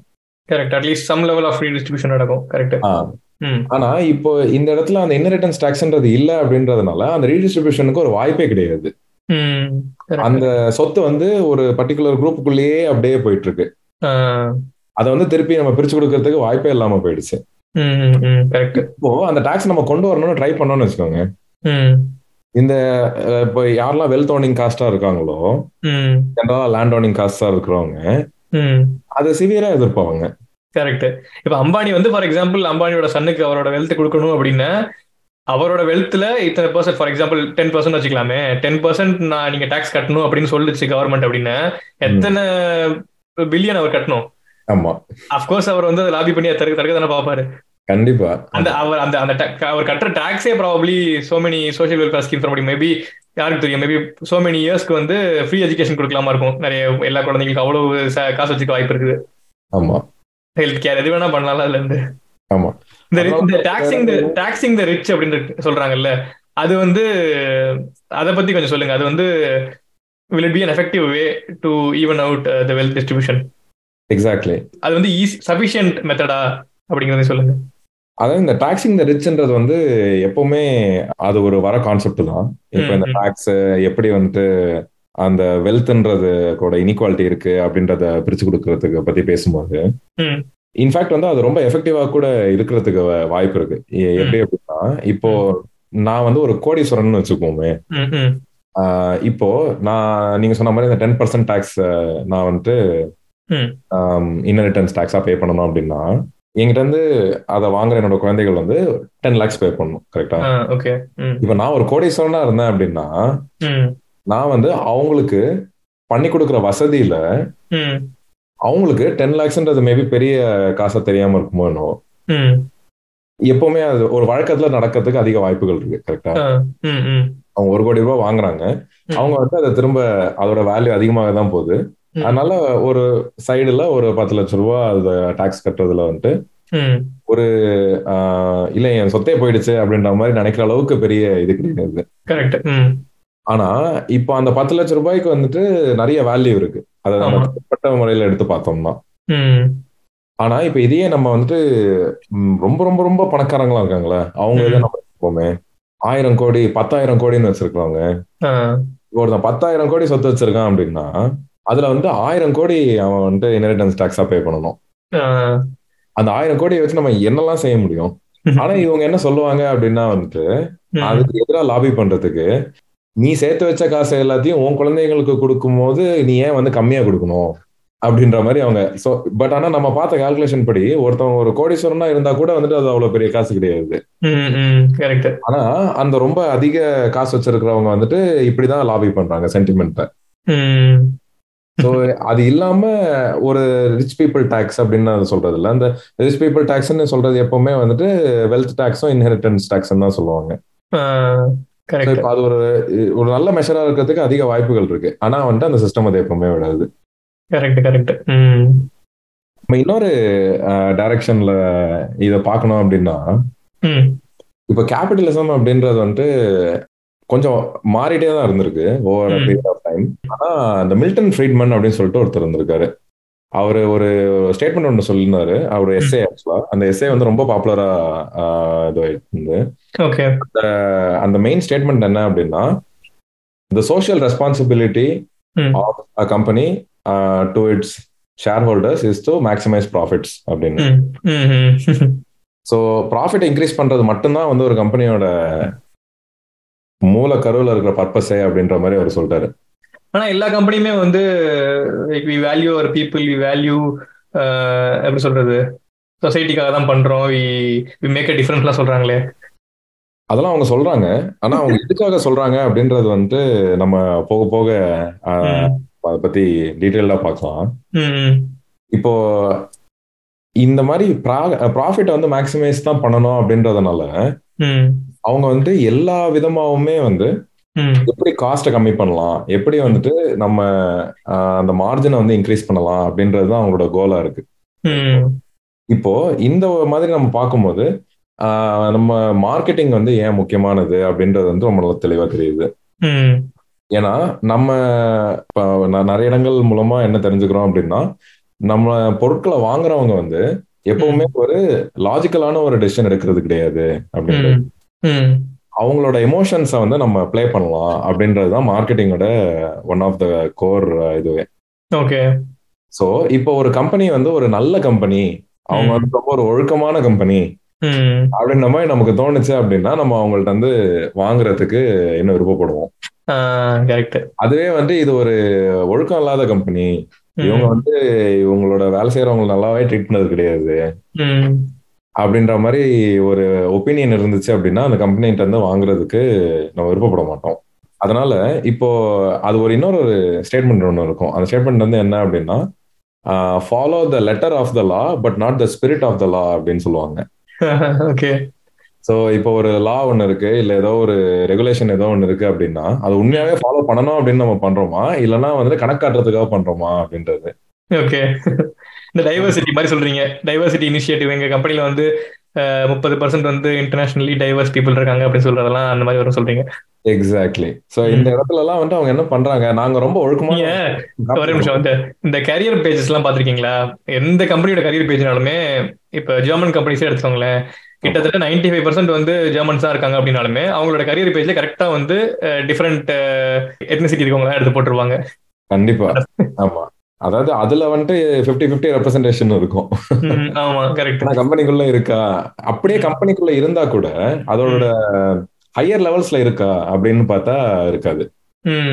டெசிஷன் மேக்கிங் சைடு வந்துட்டு அவங்க அத அந்த decision making power decision making ரோல்ஸ்ல அவங்கள அப்பாயிண்ட் பண்றாங்களா?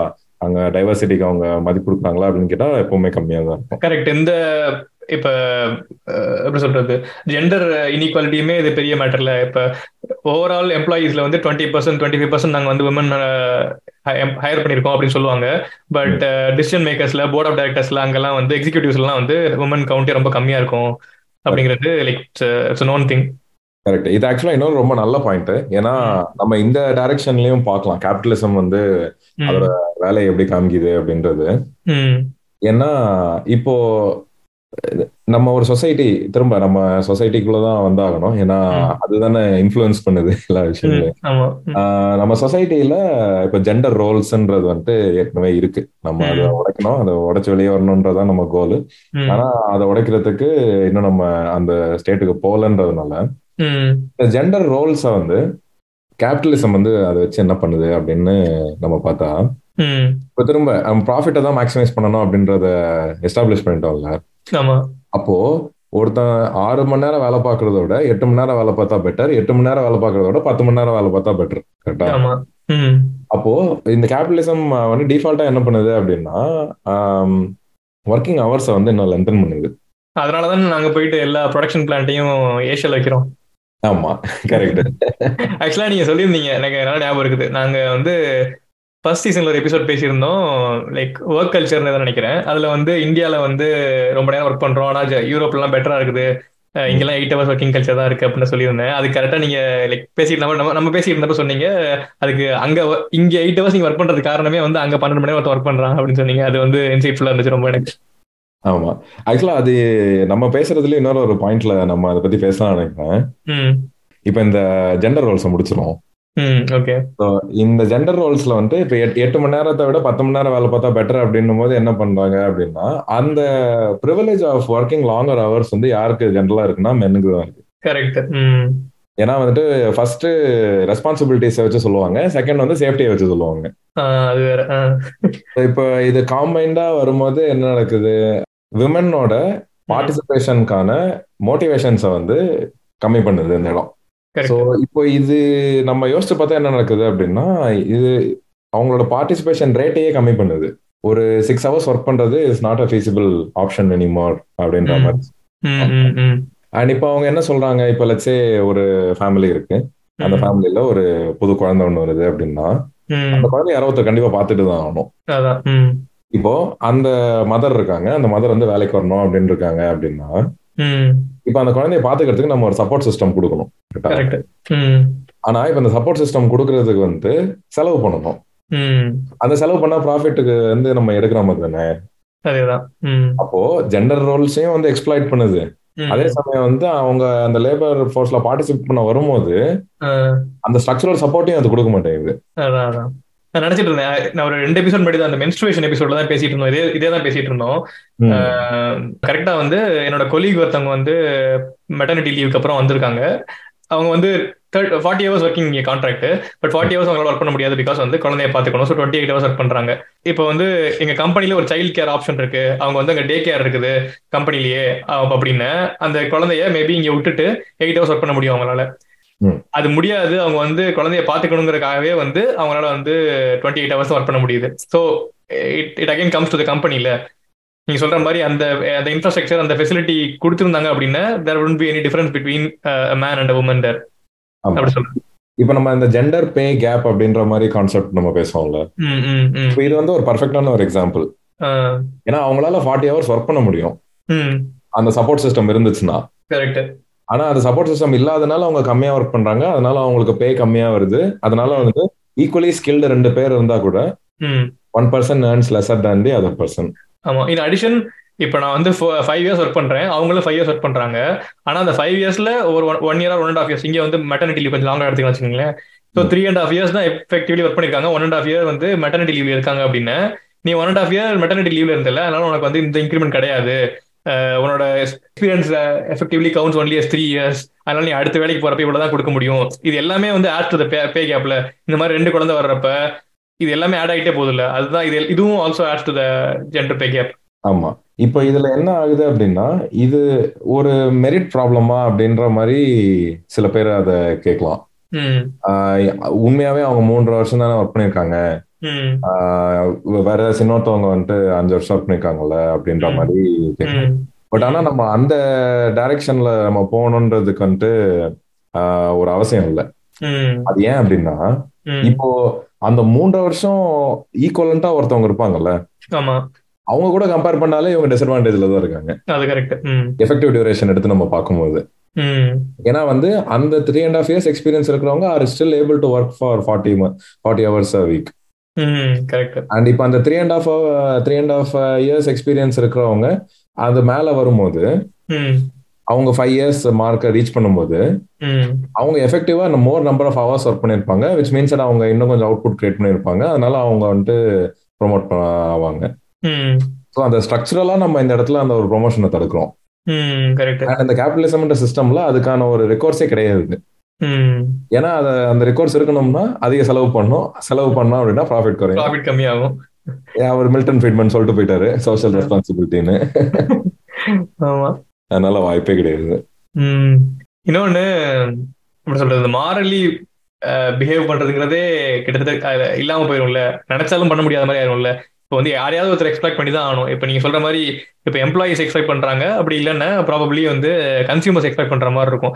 இப்போ ஃபார் எக்ஸாம்பிள் வந்து ஏதாவது ஒரு ஒரு ஒரு ஒரு மார்க்கெட் இருக்கு. அங்க வந்து அவங்க மோனோபொலியில் இருக்காங்க அப்படின்னா just because they can define their profit அவங்க வந்து எவ்வளோ வேணா பண்ணலாம். எனக்கு வேற வேற ஒரு ஒரு காம்படிஷன் கிடையாது. வேற வழியே இல்லை. அதுக்கு ஒரு எக்ஸாம்பிள் கூட இருக்கு. ஏதோ ஒரு மருந்து வந்து ஒரு ஃபிஃப்டீன் டாலர்ஸ்க்கு வித்துட்டு இருந்தாங்களாமா.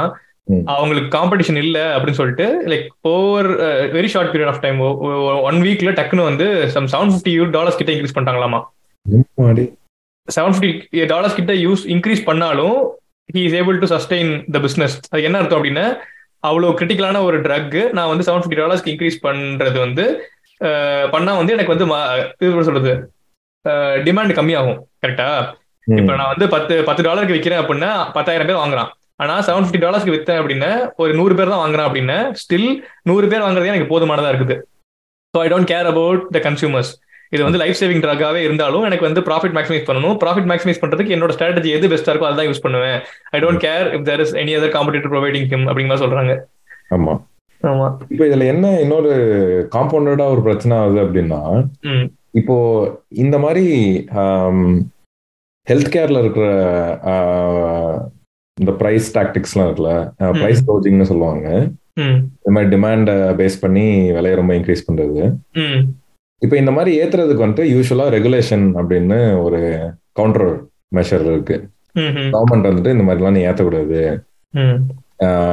ஒரு ரீசனபிள் ஜஸ்டிஃபிகேஷன் இருக்கணும் அப்படின்ற மாதிரி சம்டைம்ஸ் எடுத்துட்டு வருவாங்க. ரெகுலேட் பண்றதே நாங்க தானே அப்படிங்கிறாங்க. ஸோ இப்போ இதுல வந்து ரெண்டு விதமான பிரச்சனைகள் இருக்கு. ஸோ ஃபர்ஸ்ட் ஒன் வந்து என்ன அப்படின்னா. இந்த ரெகுலேஷனுக்கு வந்து.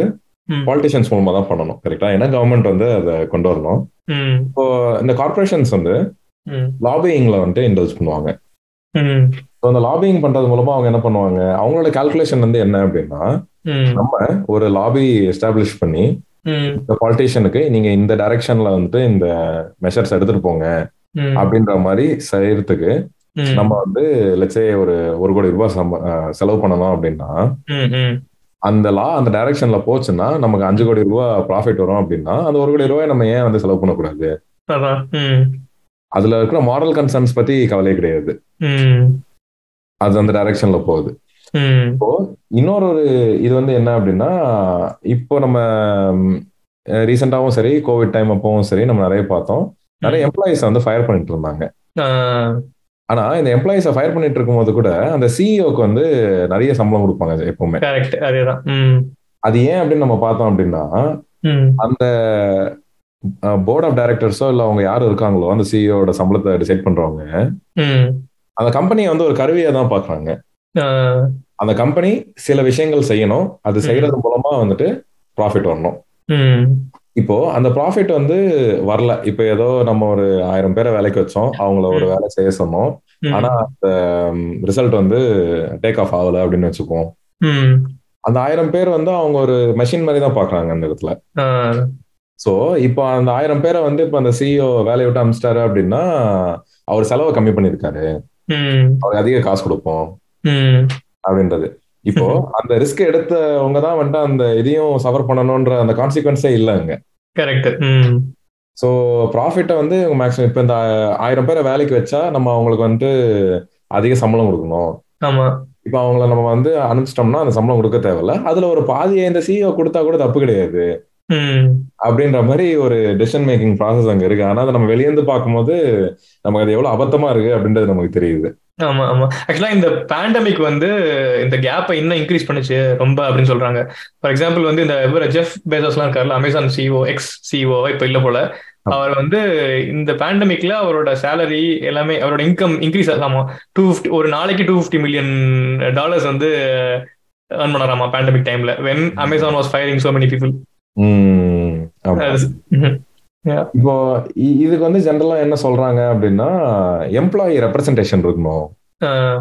அப்படின்னு எம்ப்ளாயிஸ் வந்து போர்ட் ஆஃப் டைரக்டர்ஸ்ல இருந்தாங்க அப்படின்னா இந்த மாதிரி எம்ப்ளாயிக்கு எதிராக நடக்கிற விஷயங்கள் வந்துட்டு நடக்காது அப்படின்னு சொல்றாங்க.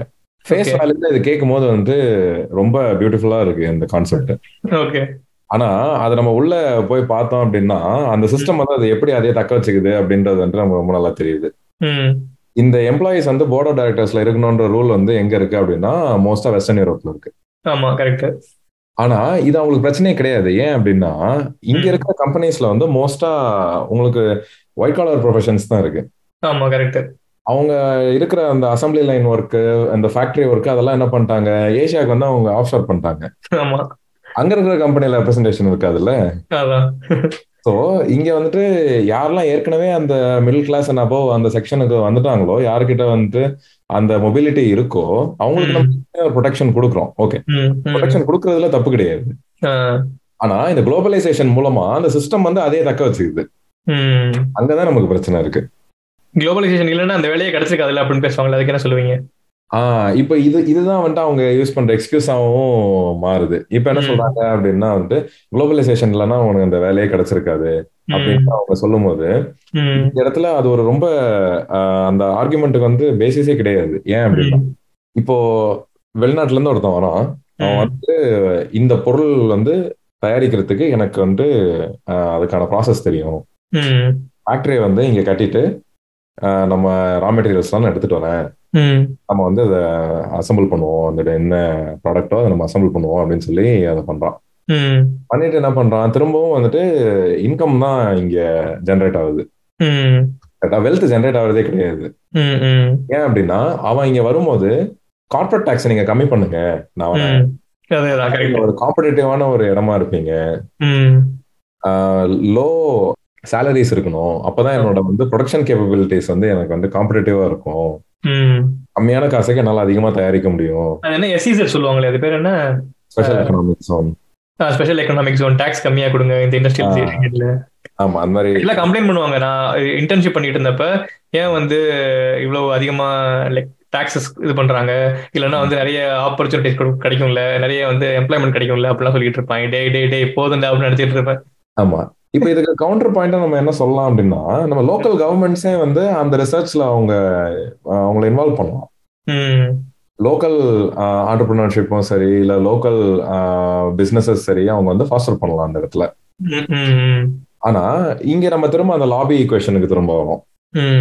ஸோ அந்த லாபி பண்றது மூலமா வந்துட்டு லோக்கல் அந்த ஈகோ சிஸ்டம் வந்து க்ரோ பண்றதுக்கு அதிக டைம் ஆகும். அதனால நீங்க வந்து எஃப்டிஐ வந்து ஓபன் பண்ணி விடுங்க ஆ, foreign direct investment so companies எங்க வெளியே இருக்கோ அவங்களும் வந்து இங்க இன்வெஸ்ட் பண்ணி கம்பெனி ஆரம்பிக்கலாம்.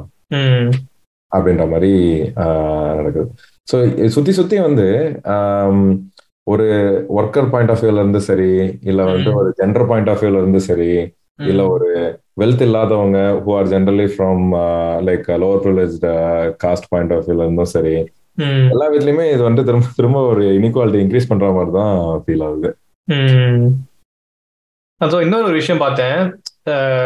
மோனோபோலி மாதிரி மோனோப்சோனின்னு ஒன்று சொல்றாங்க. அது என்ன அப்படின்னா ஒரு டைப் ஆஃப் லேபருக்கு ஒரே ஒரு பையர் தான் இருக்காங்க அப்படின்னு அவங்க டிஃபைன் பண்ணலாம். எவ்வளோ வேஜ் தர்றேன் அப்படின்னு. ஓகேவா? ஃபார் எக்ஸாம்பிள் வந்து இது இது கேபிட்டலிசம்க்கு எக்ஸாம்பிள் எனக்கு சொல்ல தெரியல பட் நம்ம சொசைட்டிக்கு ரொம்ப ரெலவெண்டான எக்ஸாம்பிள் சொல்றேன். இப்போ லைக் ஸ்பெசிஃபிக் காஸ்ட்ல லைக் ஒடுக்கப்பட்ட சமூகத்தில் இருக்கவங்களுக்கு வந்து மேனுவல் ஸ்கேவெஞ்சிங் ஒர்க் தான் கொடுக்கப்படுது. கரெக்டா இப்ப அவங்களுக்கு வேற எந்த ஜாபுமே கொடுக்கப்படல. அவங்களுக்கு வந்து வேற இப்போ அவங்க வேற ஒரு ஜாப் ட்ரை பண்றாங்க. அவங்களுக்கு அது கொடுக்கறதுக்கு நம்ம சொசைட்டி அலோவ் பண்ணல. கரெக்டா அப்படி அலோவ் பண்ணல அப்படின்னா அவங்களுக்கு ஒரு அடியே வழியே இல்லை. எவ்வளவு சேலரி கம்மியா இருந்தாலும் எவ்வளவு சேஃப்டி மெஷர்ஸ் கம்மியா இருந்தாலும் அவங்க அந்த ஜாப் தான் போய் ஆகணும். கரெக்டா இந்த மாதிரி வேற எந்த வேலைக்கும் போக விடாம ஒரே ஒரு வேலைக்கு போக வைக்கிறதுங்கிறதுமே வந்து ஒரு பாசிபிலிட்டி இந்த கேபிட்டலிசம் மூலமா. கரெக்ட் இப்போ இந்த மாதிரி சுச்சுவேஷன்ஸ்ல தான் அந்த மார்க்கெட் வந்து அதையே கரெக்ட் பண்ணிக்கும் அப்படின்னு சில பேர் சொல்லுவாங்க. அந்த எப்படி ஆர்குமெண்ட் இது இங்க மார்க்கெட் எப்படி கரெக்ட் பண்ணுவோம் அப்படின்னா நீங்க நீங்க வேலைக்கு வரலன்னா பரவாயில்ல நாங்க வந்து வேற ஊர்ல இருந்து லோவர் காஸ்ட் பீப்புளை கூட்டு வந்து நாங்க வேலைக்கு வச்சுக்கிறோம் அப்படி கரெக்ட் பண்ணிடுது. ஆமா. ஆக்சுவலா இது இது ஒரு மெயினான விஷயம். இப்போ வந்து இப்ப தலித்ஸ் வந்து இந்த மாதிரி வேலையை பண்ணணும் அப்படின்னு எதிர்பார்க்கறாங்க அப்படின்னா அவங்க பண்ணல அப்படின்னா நான் பண்ண மாட்டேன்னு ப்ரொடெஸ்ட் பண்றாங்க அப்படின்னா கம்ப்ளீட்டா வேற ஒரு இடத்துல வந்து ஆதிவாசி கூப்பிட்டு வந்து நாங்க பண்ண வைக்கிறோம் அப்படின்னு சொல்லி வேற வழி இல்ல நீ கேட்டுதான் ஆகணும் அப்படிங்கிற மாதிரி தள்ளுறாங்க ஒரு பொசிஷனுக்கு நடந்துட்டு தான் இருக்குது. கரெக்ட் அது எப்பவுமே ஒரு காமனான ஒரு பேட்டர்ன் தான் அது. இப்போ ஒரு யூனியன் இருக்கு ஒரு கம்பெனில அப்படின்னா அந்த யூனியன் வந்து ஸ்ட்ரைக் பண்ணாங்கன்னா அந்த யூனியனோட மெம்பர் இல்லாதவங்களை வந்துட்டு ரீப்ளேஸ்மெண்டா கூட்டு வர்றது. அதாவது ஒரு உனக்கு ரீப்ளேஸ்மெண்ட் இருக்கு. அதனால வந்து உனக்கு பார்கெனிங் பவர் கிடையாது. அப்படின்ற மாதிரி அந்த இடத்துல அத அழுத்தமா சொல்றது. அது திரும்ப அவங்க ஏன் பண்றாங்க அப்படின்னா வந்து இந்த ஒரு ரிக்குவயர்மெண்ட் இருந்தா அதை வந்து அவங்க சாட்டிஸ்ஃபை பண்ணலாமே அப்படின்ற மாதிரி கேட்டா இப்போ லட்சே அந்த ஸ்ட்ரைக் வந்து ஒரு சேஃப்டிக்காகவோ இல்லைன்னா வந்துட்டு ஒரு சம்பளத்துக்காகவோ இருக்குன்னு நம்ம வச்சுப்போம். இப்போ அந்த சேஃப்டிக்கு அவங்க இன்வெஸ்ட் பண்ணணும் கரெக்டா. அது ப்ரொடெக்டிவா கியரா இருக்கட்டும் சரி இல்லை நம்ம எக்யூப்மெண்டா இருக்கட்டும் சரி உம் எதுவாக இருந்தாலும் அவங்க வாங்கணும் அதை வந்துட்டு மெயின்டைன் பண்ணணும். சம்பளம் அதிகமா கேட்டாங்கன்னா சம்பளம் கொடுக்கணும். இப்போ அந்த சம்பளம் வந்துட்டு ஒன்ஸ் அவங்க ஏத்திட்டாங்க அப்படின்னா திரும்ப அவங்க கம்மி பண்ண மாட்டாங்க. கம்மி பண்ண முடியாது கம்மி பண்ண முடியாது கரெக்டா? இப்போ அதை வந்து அவங்க என்ன சொல்றாங்க? ஒரு பர்மனண்டான ஒரு இதுவா பாக்குறாங்க அவங்க. அதுவே இப்போ இந்த டெம்பரரியா சில பேர் இப்போ அவங்க அந்த வேற இடத்துல இருந்து ஒருத்தவங்களை கூட்டு வராங்க ஸ்ட்ரைக்காவோ இருக்கட்டும் சரி இல்ல நீங்க சொன்ன மாதிரி அந்த ஆதிவாசிகளை கூட்டு வந்துட்டு அவங்கள வந்துட்டு அவங்களையும் ஃபோர்ஸ் தான் பண்றாங்க. பட் வந்துட்டு because their suffering even more அந்த பாயிண்ட் ஆஃப் டைம்ல ஒரு டெம்பரரி அவுட் மாதிரி அவங்களுக்கு கொடுக்குற மாதிரி ஒரு பிம்பத்தை கிரியேட் பண்றது.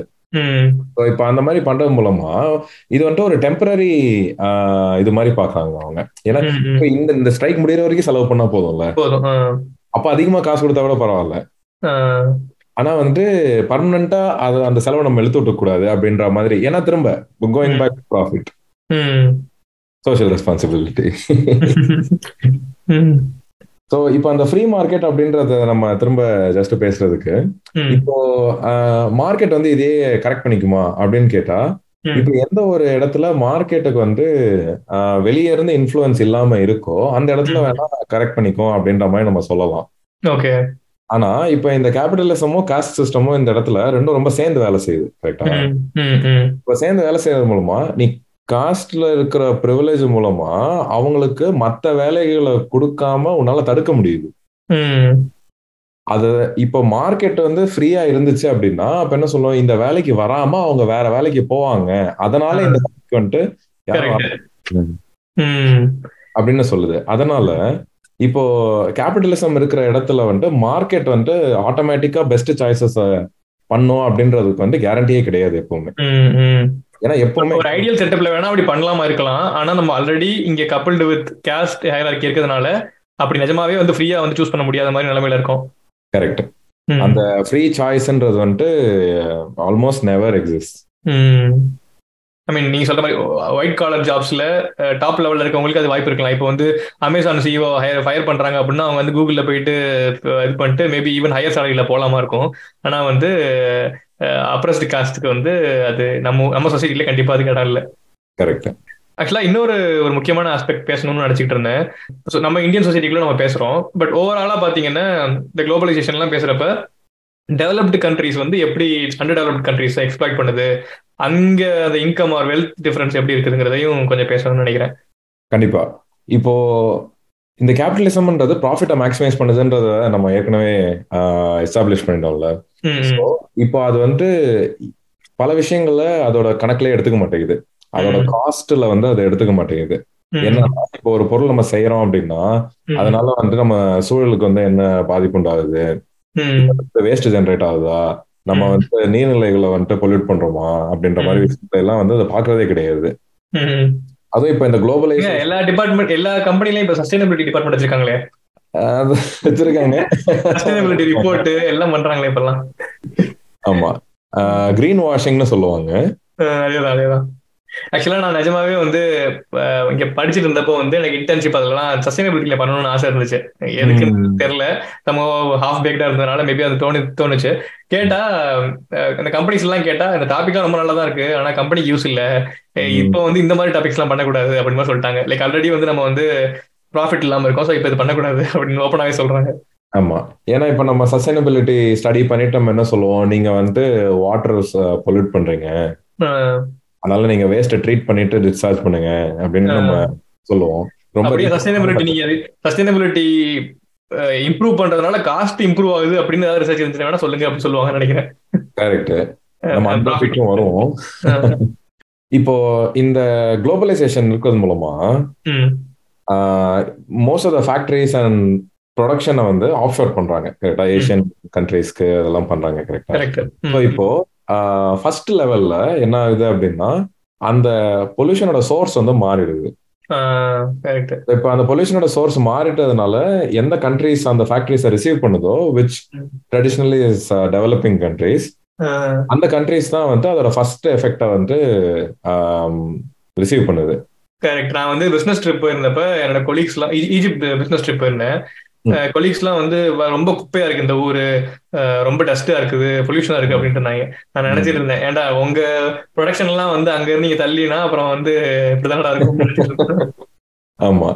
இப்ப அதுல செகண்ட் என்ன ஆகுது அப்படின்னா இந்த இந்த பொல்யூஷன் நடக்கிறது மூலமா இந்த கிளைமேட் சேஞ்ச் நடக்குதுல்ல. சூழல் மாற்றம்.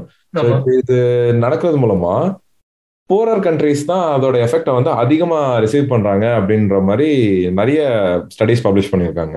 கண்டிப்பா. இப்போ வந்துட்டு ஹீட் வேவ்ஸ் அதிகமா வருது ஃபிளட் அதிகமா வருது டிராட் அதிகமா வருது இந்த மாதிரி விஷயங்கள்லாம். ஆமா சீ லெவல் இன்க்ரீஸ் ஆகுது அப்படின்னா கோஸ்ட்ல இருக்க அண்டர் டெவலப் கண்ட்ரிஸ்க்கு வந்து அதுக்கான ப்ரொடக்ஷன் இருக்காது கண்டிப்பா. ஆமா. அண்ட் அவங்கள்ட்ட வந்துட்டு ஜென்ரலாவே கொஞ்சம் போரா இருக்கிறதுனால அதுக்கான மிட்டிகேஷன் ஸ்ட்ராட்டஜிஸும் அவங்க போடுறது கஷ்டம். அதை தடுக்கிறதுக்கான அவங்க முயற்சிகள் எடுக்கிறதுக்கும் அவங்க வந்துட்டு இன்னும் அதிகமா செலவு பண்ற மாதிரி இருக்கும்.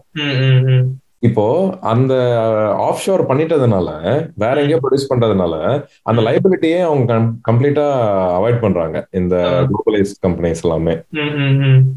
இப்போ இதன் மூலமா என்ன நடக்குது அப்படின்னா ஒரு கண்ட்ரி லெவல்ல வந்து நம்மளால எப்படி பார்க்க முடியுது? ஒரு டெவலப்டு கண்ட்ரீஸ்க்கு வந்து ஒரு அட்வான்டேஜ் இருக்கு. ஆனா அவங்க அவங்களோட லைபிலிட்டிஸ் எல்லாமே வந்து டெவலப்பிங் கண்ட்ரீஸ்க்கு வந்து புஷ் பண்றாங்க. இது வந்து இதுவும் ஒரு ஃபார்ம் ஆஃப் இன்இக்வாலிட்டி வந்து இன்க்ரீஸ் பண்ணுது. பர்டிகுலரா நம்ம எப்படி பார்க்கலாம் அப்படின்னா இப்போ இந்த ஹீட் வேவ்ஸ் நடக்குதுல்ல? ஹீட் வேவ்ஸ் நடக்கும்போது ப்ரொடக்டிவிட்டி வந்து டிராப் ஆகும் அப்படின்ற மாதிரி சில ஸ்டடிஸ் இருக்கு. ஓகே.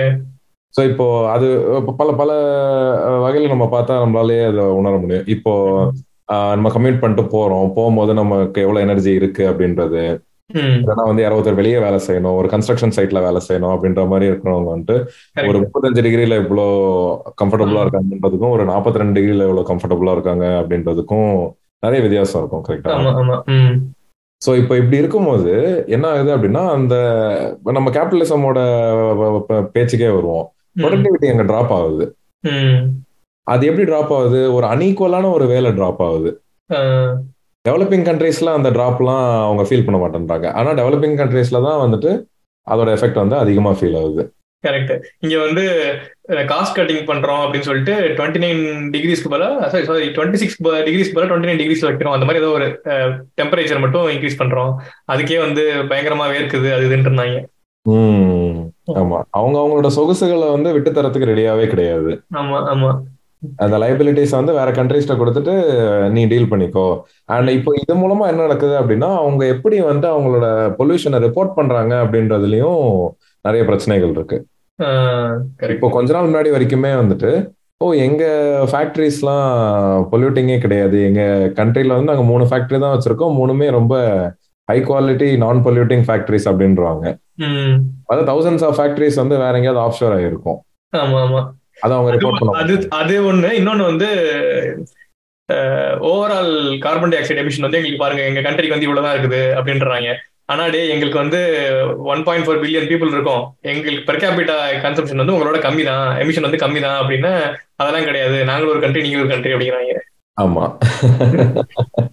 அந்த பெர் கேபிட்டா எமிஷன்ஸை கம்மி பண்ணணும் அப்படின்ற பாயிண்ட்டுக்கு நம்ம வந்தோம்னா உடனே எப்படி அதை டிஃப்ளெக்ட் பண்ணலாம் அப்படின்றது தான் நம்ம அதிகமா இந்த ஜி டுவெண்ட்டி ஜி எயிட் இந்த மாதிரிலாம் பாக்குறோம்ல கிளைமேட் சம்மிட் அப்படிலாம் வரும்போது அதுக்கான ரெஸ்பான்சிபிலிட்டி மட்டும் எடுத்துக்கவே மாட்டாங்க.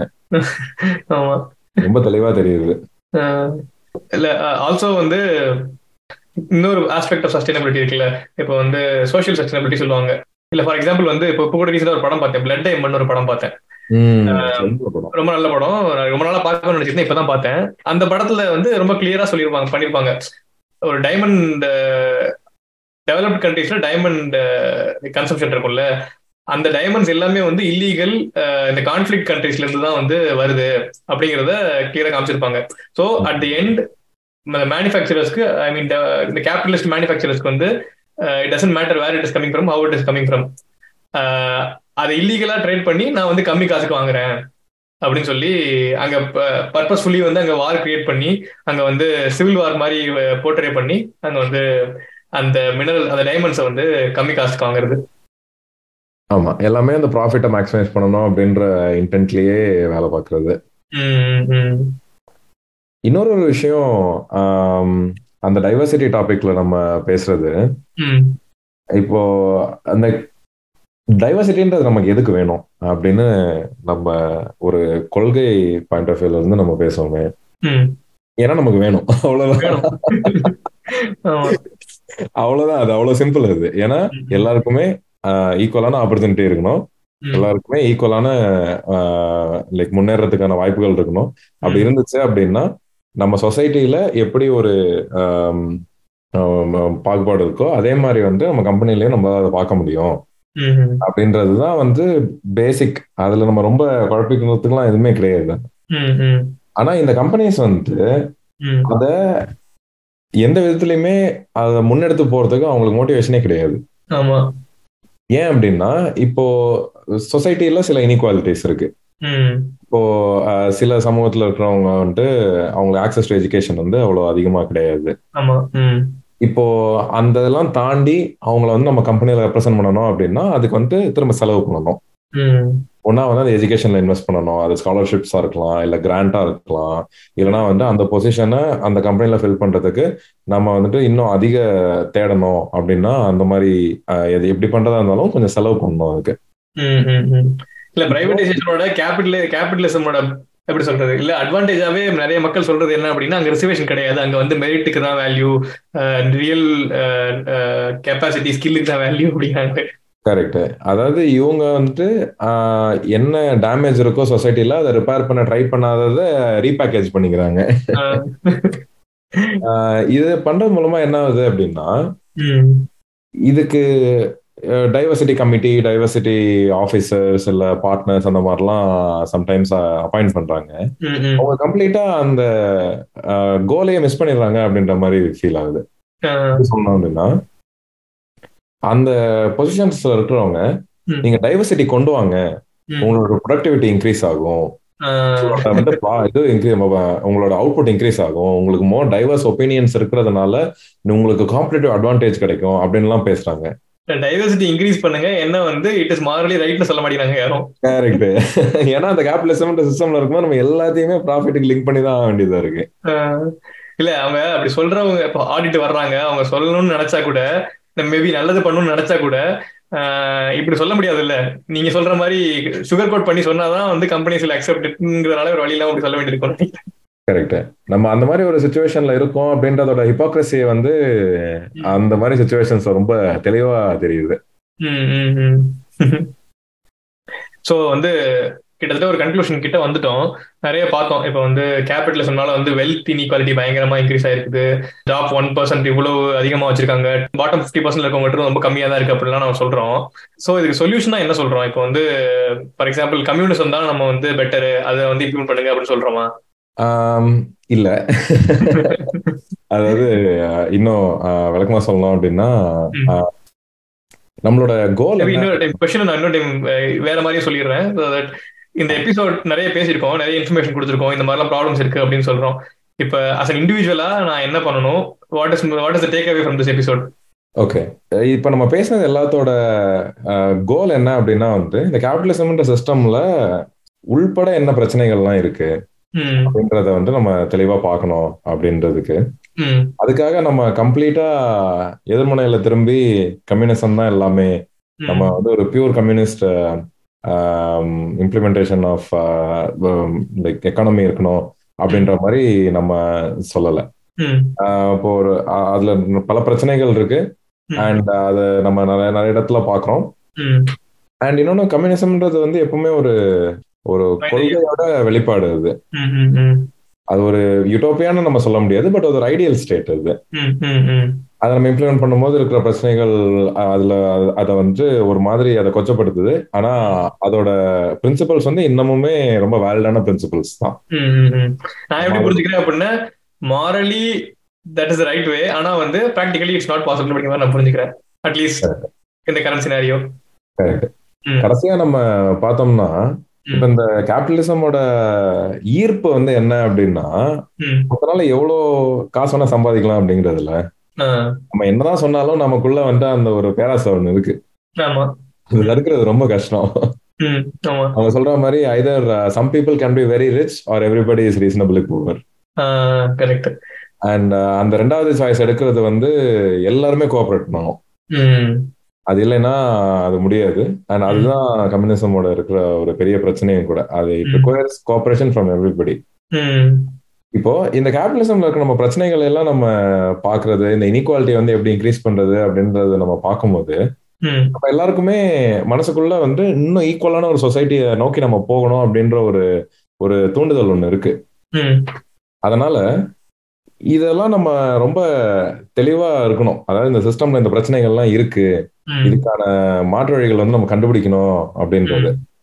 அத நம்ம மனசுல வச்சுக்கும் போது நம்ம கூடுதலா இது ஒரு ஸ்பெக்ட்ரமா நம்ம ட்ரீட் பண்ணணும். ஒரு ரெண்டுல கம்யூனிசமும் இன்னொரு ரெண்டுல கேபிட்டலிசமும் இருந்துச்சு அப்படின்னா நம்ம எந்த அளவுக்கு வந்து அந்த பேலன்ஸை நம்மளால டில் பண்ண முடியுது?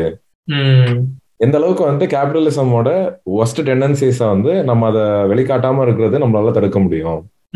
கரெக்ட் இப்ப சோசியலிசம் சோசியலிஸ்ட் பீப்புள் வந்து லேபர் யூனியன்ஸ் வந்து நம்ம கிட்ட போராடி வந்து எயிட் ஹவர்ஸ் ஒர்க்கிங் டைமா இருக்கட்டும் இல்ல வந்து மினிமம் லேபர் வேஜா இருக்கட்டும் இதெல்லாம் வாங்கி கொடுத்துருக்காங்க அப்படின்னா இட் இஸ் ஒரு ஸ்பெக்ட்ரம் ஆஃப் கம்யூனிசம் தானே. அதுல இருந்து நமக்கு நம்மளுக்கு கிடைச்சிருக்கிறது தானே. அதுல இருந்து ஒரு பார்ட் எடுத்து நம்ம வந்து கேபிட்டலிசம்ல இம்ப்ளிமெண்ட் பண்ணிருக்கோம் அப்படின்னு நினைச்சுக்கலாமா?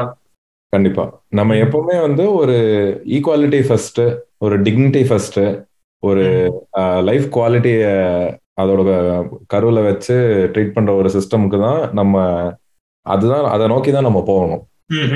கேபிட்டலிசம் அதோட பியூர் ஃபார்ம்ல அது கிடையாதுன்றத ரொம்ப தெளிவா காமிச்சிருச்சு. ஸோ அதை தான் நம்ம வந்துட்டு இதுல இருந்து நம்ம சொல்ல வர முக்கியமான விஷயம்.